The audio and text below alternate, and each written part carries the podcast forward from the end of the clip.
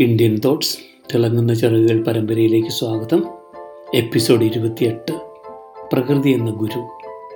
ഞാൻ ജോസഫ് മറ്റപ്പള്ളി. പ്രകൃതി നിസാരക്കാരനല്ല. എന്തെല്ലാം അതിൽ നിന്നും പഠിക്കാനുണ്ട്? പ്രകൃതിയിലുള്ള യാതൊന്നും തിരക്കിലല്ല. പൂക്കൾക്ക് വിരിയാനും തിരക്കില്ല.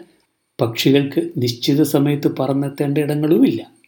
മനുഷ്യന്റെ കാര്യം വരുമ്പോഴോ സമയം വേണ്ടത്രയുള്ളവർ ചുരുക്കം. കുറഞ്ഞ സമയം കുറഞ്ഞ സ്ഥലം അതാണ് അവന്റെ മുദ്രാവാക്യം. പ്രകൃതിയിൽ എല്ലാത്തിനും ഒരു ദൗത്യമുണ്ട്. മനുഷ്യന്റെ ദൗത്യം എന്ന് പറഞ്ഞാൽ അവൻ ഏറ്റവും ലാഭം കിട്ടുന്നതെന്തോ അതായിരിക്കും പ്രകൃതിയിലാണെങ്കിൽ ഏറ്റവും മികച്ചതിനും വിലയില്ല സൗജന്യം. മനുഷ്യനാണെങ്കിൽ ആർക്കെങ്കിലും സൗജന്യമായി കൊടുക്കാൻ എന്തെങ്കിലും കയ്യിലുണ്ടോ? ഇല്ല.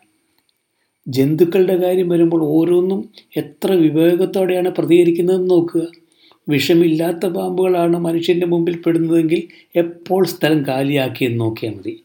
സ്വന്തം ശക്തി എറിഞ്ഞ് മൃഗങ്ങളാണെങ്കിലും യുദ്ധം ചെയ്യാനിറങ്ങും. പരുന്തുകളെ മുട്ടുകുത്തിക്കാൻ ശേഷിയുള്ള ഒരേ ഒരു പക്ഷി കാക്കയാണ്. കാക്കകൾ പരുന്തിന്റെ പുറത്ത് കയറിയിരുന്നിട്ട് പരുന്തിന്റെ കഴുത്തിലിട്ട് കുത്തും. എന്തെല്ലാം ചെയ്താലും കാക്ക പോവില്ലെന്ന് പരുന്തിനറിയാം. പരുന്ത് ഇതറിഞ്ഞ ഭാവമേ കാണിക്കില്ല. പകരം അതെന്ത് ചെയ്യുന്നോ? ചിറകുകൾ വിടർത്തി മുകളിലേക്ക് പറക്കും. ഉയരം കൂടുന്നതിനനുസരിച്ച് കാക്കയ്ക്ക് ശ്വാസം കിട്ടാതാവുകയും കാക്കയുടെ പിടി സ്വയം അയയുകയും ചെയ്യും. മറ്റുള്ളവർ എന്തെങ്കിലും അനിഷ്ടം കാട്ടിയാൽ വികാരം കൊള്ളുകയും ആലോചനയില്ലാതെ പ്രതികരിച്ച് മുറിവേൽക്കുകയും ചെയ്യുന്നവർക്കെല്ലാം ഒരു മാതൃകയാണ് പരുന്തിന്റെ ഈ പ്രതികരണ രീതി.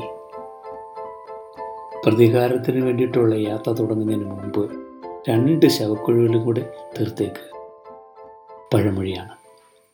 നന്ദി വീണ്ടും കാണാം.